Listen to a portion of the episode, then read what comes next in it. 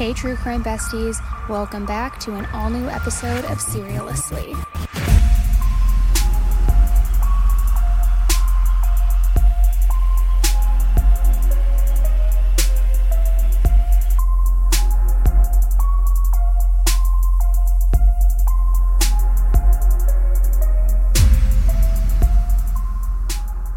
Hey, everybody, welcome back to an all new bonus episode of Serialously.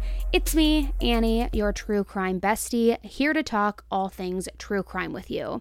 Now, the reason why I had to jump on here and drop this bonus episode outside of the normal release schedule is because I need to talk to you about this case. It is so wild. There is so much to talk about. So we got to get right into it. Before we do, please take a quick second. Just make sure that you are following along on the podcast so that you don't miss any future episodes and bonus episodes like these that drop. And also follow along on the Serialously Facebook page where we drop all information regarding giveaways, behind the scenes information, guest episodes, Q&As, all sorts of good stuff. All right, now let's get into today's case. 27 year old Brian Shaffer was born in Pickerington, Ohio, to Randy and Renee Shaffer in 1979. He was the oldest of two sons, and Brian was extremely smart. Brian knew that once he graduated high school, he wanted to attend Ohio State University in Columbus, Ohio, and so he did. He received an undergraduate degree in microbiology, and in 2004, he began studying at the Ohio State University College of Medicine. The year was 2006, and he was just 27 years old and in his second year of med school. Despite being in med school, Brian's friends always joked about how Brian's true passion, hopes, and dreams were to be in a band. He loved the lifestyle and the music of Jimmy Buffett and Pearl Jam. He just wanted to be, you know, one of the guys hanging out, rocking out, and he actually loved Pearl Jam so much that he even got the band logo tattooed on his arm. Which, let me just say, word to the wise, because I have a lot of tattoos and I regret them, I would advise against getting a tattoo of a band you love or a musician if we all went that route, I would not only have Spice Girls tattooed on me, but I would probably have like BBMak, 98 Degrees. You're going to outgrow it. You are going to most likely outgrow it. But uh, I digress. So, being in a band seemed like one of those dreams that I guess we all have at some point. You know deep down that it'll never happen because first of all, you have to have like ultra crazy talent, but also it's like the rarity of actually being in a successful band is pretty slim. And we usually just kind of push all that deep down and go the safer route, which is what Brian did, and that's why he went to med school. That same year, as he was in his second year of med school, Brian met Alexis Wagner, who was also a second year med school student. The couple immediately hit it off, and it seemed like the two of them were destined to be together. Now, 2006 had been a bit of a rough year for Brian already, but nevertheless, he was persisting. Like I said, it was his second year of med school now, which was rough enough on its own, but also at the beginning of the year, his mom passed away from a very rare form of bone cancer that took her life very quickly. So Brian was put in a position of having to grieve while still being on top of his game with his studying. And that was really hard, but he figured out a way to manage. He actually more than managed. His friends and family say for he and his mom to have been as close as they were, he was handling all of this extremely well. Brian and Alexis were planning a spring break trip in Miami so that both of them could just unplug, relax, and not have to worry about having any responsibilities, any deadlines, any sort of looming thing that would kind of get down on your partying and just a moment to decompress. Brian's close friends were even beginning to suspect if Brian was going to propose to Alexis on this trip, and all of them were more than happy at that idea. The two of them really seemed to be the perfect match, the perfect couple, and they both shared goals that aligned with each other and had the same outlook on life. But before cutting out and getting the heck out of Dodge and going to Miami for the sun and partying, it was time to finish up with some midterms. Midterms week was finally coming to an end, and the couple decided to go their separate ways before reuniting on Monday to fly to Miami together. Alexis had decided to pay a visit to her parents in Toledo, Ohio for the weekend, and Brian decided to stay in Columbus to spend some time with his friends and a roommate. He wanted Friday night to be a fun night out and had initially asked his brother and his brother's partner to go out, but they decided last minute that they weren't really feeling up for it, so they canceled. Since his brother canceled, Brian and his roommate Clint decided that they wanted to go out. They wanted to hit some bars and celebrate the start of spring break, like all college kids do. Anyone that knows the Columbus or Ohio State area also knows that on game days, or before the end of a break basically, every college student is hitting the bars. And that was no different for Brian and Clint. At 9:56 p.m. on the night of March 31st, Brian called Alexis to let her know his plans. He told her goodnight and he said that he loved her. Then he headed out with Clint for the first bar of the night called Ugly Tuna Saloon in the University District. The two of them had a few beers and shots, were hanging out, and then decided it was time to move on to another bar. Did he sound at all concerned when you talked with him Friday night? Nope. He wasn't worried on the phone? Nope. Did he sound down, depressed in any way?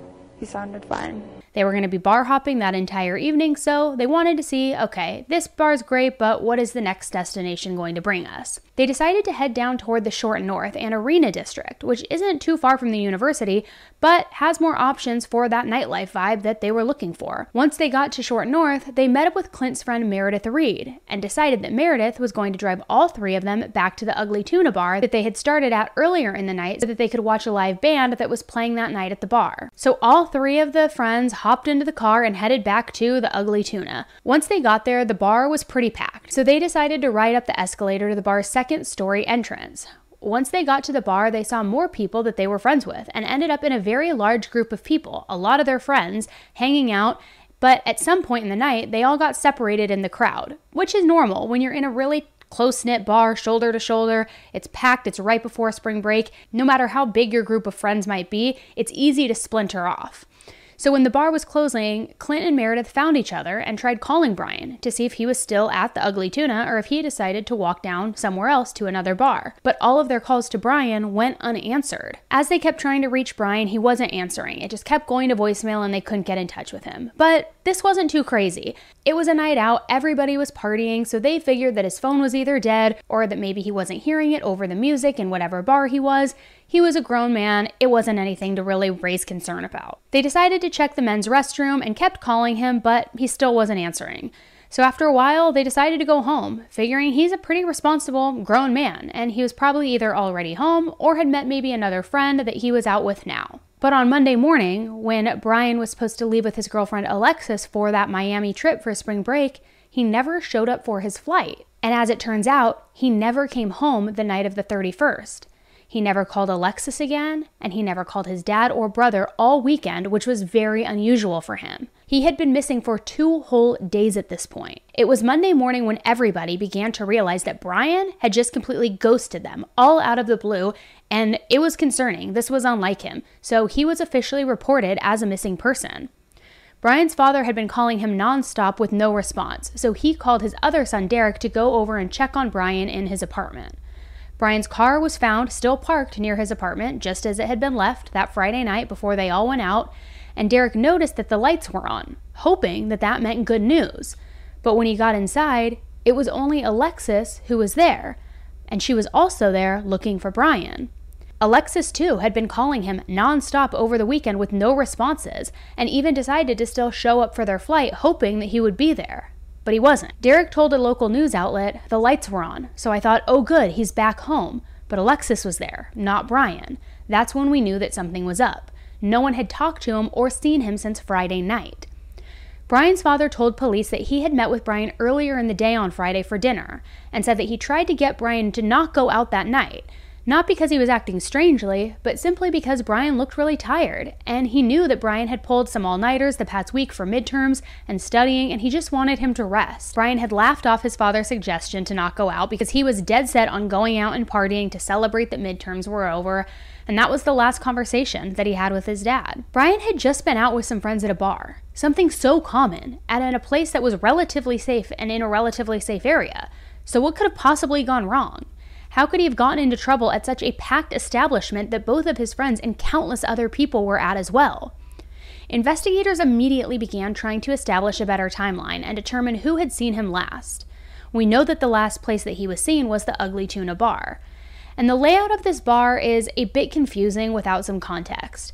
It was on the second story of a building, so you had to take an escalator up to the entrance. Police were able to verify that he had been there due to some of the security footage at the bar. At 1:15 a.m., Brian, Clint, and Meredith are all seen riding up that escalator to the second story that leads them directly into the bar entrance. By now, it's well known that nobody from that night ever saw Brian leave the building. At around 2 a.m., Brian is seen outside of the Ugly Tuna, but not outside of the building itself, just the bar. And he wasn't with Clint or Meredith, but with two other women who appeared to be in their 20s. Throughout all the footage, police were able to account for every single patron that entered the building. And every single one of them left, except for Brian. They were all three standing outside of the bar talking casually, and then Brian is seen leaving the two women and walking back towards the bar entrance. However, this was the last time that he was ever seen. He walked back inside of the bar and never came back out again. This meant that his two friends and the two unknown girls were the last people to have seen and spoken to Brian. Police asked all of Brian's close friends and family to take a lie detector test, which they did, and they all passed, except for Clint, who was not only his best friend and roommate, but also was one of the last people to have seen Brian alive, and for some odd reason, he had refused to take a test. Meredith even willingly took a lie detector test and passed with flying colors. The two women outside the bar were identified, though not to the public, and oddly enough, they weren't asked to take a test, which seems very bizarre if they were the last two people to see somebody who is now missing alive. The security footage in the bar was all that the police had to work with at this point. There were two cameras in the bar, one that was manually operated and the other which continuously panned around the bar. There were only two entrances and exits in the entire bar, the first being the main exit that is on camera, and the second being a back exit. But this back exit at the time was blocked off because it led directly into a very chaotic construction site, which led investigators back to the main door. The construction site was described as being something that you couldn't even get through, even sober. And besides, that door had not even been available for people to use since there was such a safety hazard directly outside of it. So, how had Brian managed to enter back into the bar through the only working entrance and that main entrance, but then never was seen leaving the bar? It was like he went back inside of the bar and then vanished into thin air. Police were immediately stumped and very quickly began to wonder if Brian had disappeared not by foul play or accident, but on purpose. Every single day after Brian had gone missing, Alexis called his phone before she went to bed. She did this for six months straight, hoping and praying for a change. But it always went to voicemail until one night in September of 2006, when it didn't go to voicemail at all. It actually rang three times. Alexis immediately told investigators, who contacted Brian's cell phone provider for more information on the call. They told police that it could have been and more than likely had been a computer glitch. They also told police that the GPS on the cell phone wasn't enabled, so an exact location couldn't be determined. However, they could see that a ping from the phone was at a cell tower 14 miles northwest of Columbus. His family and friends told police over and over again that Brian wouldn't just disappear like that and leave everybody worried. He was on track to becoming very successful in his career. He was happy in his relationship and had even scheduled a trip for two days after he disappeared. If somebody was going to willingly go and disappear, why make a bar be the last place that you're seen? Why get drunk before you need to be extremely cautious on what evidence you're leaving behind for yourself? Logically, none of it makes sense, at least to me personally. Nothing would point to Brian willingly leaving everything behind, not to mention the fact that none of his credit cards, bank accounts, or cell phones, besides that one possible glitch, had been used at all since he disappeared.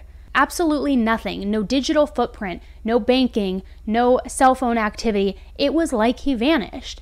Brian could have changed outfits inside the bar and then left, I suppose, making it not noticeable in camera footage that he had left, but I would believe this a little bit more if he had a backpack or something with him. But he didn't. So, once again, it just makes no logical sense where those alleged clothes would have come from, or any sort of disguise that he may have put on to evade friends and evade the cameras and all. You know, it's just too, too mysterious. And even if he had changed, he still would have been seen on that camera footage, but he wasn't. Brian's family and Alexis thought from the very beginning that Clint looked awfully suspicious. Not only had he refused to take that lie detector test when everybody else was more than willing, but in the days following Brian's disappearance, he allegedly was talking very badly about Brian to some of their other friends, which seemed to be a really odd thing when someone you consider to be your friend or your best friend is missing. Clint was also his roommate, so his family and friends wondered why Clint hadn't been one of the first people to be alerted that something was wrong when Brian failed to come home two days in a row. And on top of that, he didn't contact anybody. He didn't tell anybody that Brian was missing for two days as his roommate. Police took the family's advice and they started to question Clint, but nothing helpful came from it. And it still isn't known why Clint refused to take that lie detector test. Brian's father, Randy, was desperate for answers about where his son was. So he set up a website that was open to the public and asked that anybody with any possible tips leave it anonymously on the website. This website turned out to be incredibly heartbreaking for the family because so many tips came in, causing them to continuously get their hopes up, but each one turned up as empty as the next. One came in from a man who called himself Jesus, claiming he knew what happened to Brian. He claimed that he was knocked unconscious by two men after getting into an argument with them at the bar. He further claimed that the two men shot him in the head, burned his body, and had sex with the ashes. Police, of course, looked into this claim, like they do with all tips, but it still made no sense because he wasn't seen leaving with two men or at all. How would those men have gotten him out of the bar unseen or even do those horrible acts? More tips began coming in from people that swore they saw him in different areas of the world, one claiming he was seen in Georgia and another saying Sweden. Two years had gone by, and in 2008, Brian's dad Randy was in a freak accident and was actually killed by a tree falling on him during a storm. For two years straight, he had done everything in his power to keep Brian's name and face out there. Now, all that was left was Brian's brother Derek.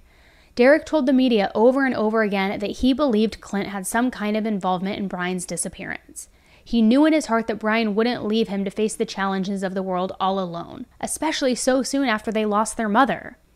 So, where did that leave investigators with the case? What are the possibilities that he was able to elude these cameras? After Brian was reported missing, police did an initial search of the surrounding Olentangy River and used scent dogs, but neither found anything helpful to the case.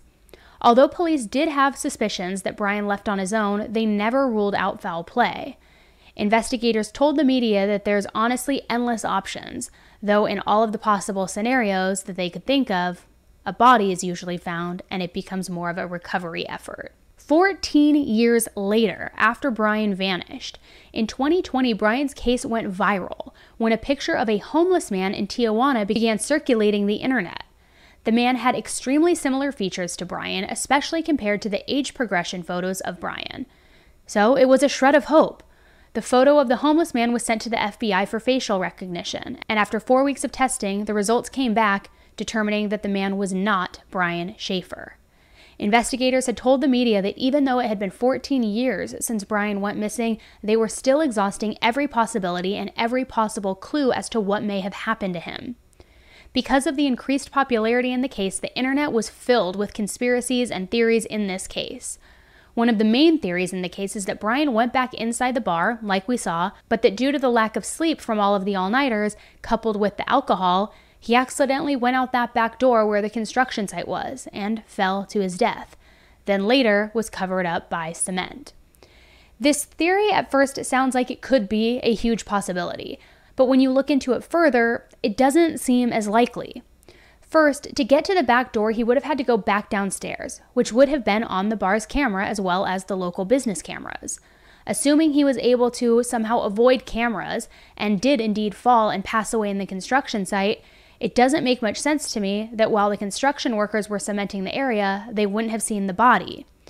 Internet conspiracy theorists combat that response by saying that it was done purposefully to cover up the fact that the back exit was not properly closed off to patrons and would have resulted in a huge lawsuit had that been the case. Which I guess we can't rule out that it is impossible because anything could happen, but I feel like police would have hopefully investigated to see if the bar had cemented over the construction site suspiciously fast or not not to mention the fact that the police dogs more than likely would have picked up his scent in the initial search of the bar and the surrounding areas. And it also still doesn't explain why Clint didn't take the lie detector test or why he was talking badly about him after he went missing and why he didn't report him as missing, being his roommate, and Brian not showing up for two days. The next theory is a bit more out there, but still, many people feel it's necessary enough to bring it up in this case. In Ohio, around the same time as Brian's disappearance, a string of deaths were occurring that had insane similarities and were believed to have been the work of the smiley face killers. The deaths consisted of more than 40 college aged men, and 93% of them were white like Brian.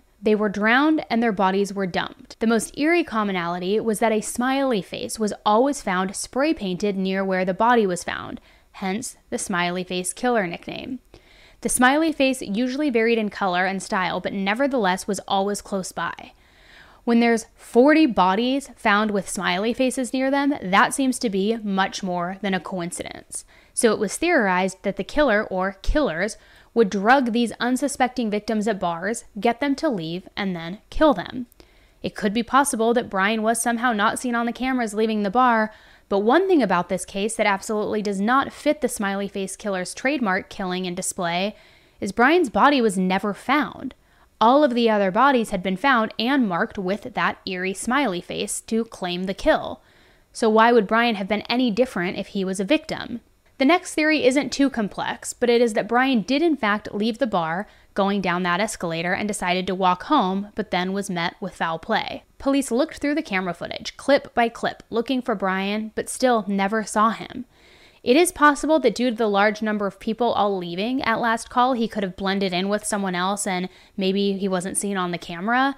There are many cases of viral videos on YouTube and TikTok where it looks like someone is standing behind someone, then walks with them at the same time, making it look like they disappear into thin air. Lastly, there is a theory that matches the police's theory, and that is that Brian made himself disappear. Out of all of the possibilities, it seems a little more likely than the others, but still leaves us with never ending questions. In most cases of somebody leaving town, there is at least some sign of taking money out of a bank account, perhaps a missing car, some clothing that was packed, but none of that was the case with Brian. If he had left, he truly left everything behind and used absolutely no money to get anywhere. It isn't likely that he would have been able to get very far. Not to mention, Ohio, even in March and April, can be chilly weather, and all he was wearing when he disappeared was jeans and a t shirt. Many people believe Brian is no longer with us. Many people believe that he is off in a tropical location living his dream life that he felt was so unachievable for an Ohio med school student. Alexis, though, never gave up hope. She called him daily, and she hung up missing person posters for a year straight. Are you convinced he's the guy? Yeah. yeah. I mean, pretty much since day one, I really thought of him as kind of the love of my life. Although she never gave up, she did let her heart move on. She is now happily married with two children and still living in the Ohio area. You know, you can't put away the other parts of your life when something bad happens. As, as easy as it would have been, because it would have been very easy to crawl into bed and the days that I, when, when there was no other, you know, things to pass out, there were when there were no other people to, to talk to, I think initially it would have been really easy to, to have done that. I feel like I'm so distant from it anymore that um, that I don't I don't have you know I used to have this this feeling like he you know when it first happened like how could somebody leave and how could he do that to me and obviously that's impossible and so something horrible must have happened but now with a lot of distance and a lot of time and now I I mean I, I think I probably have less of I, it feels like it happened to somebody else now.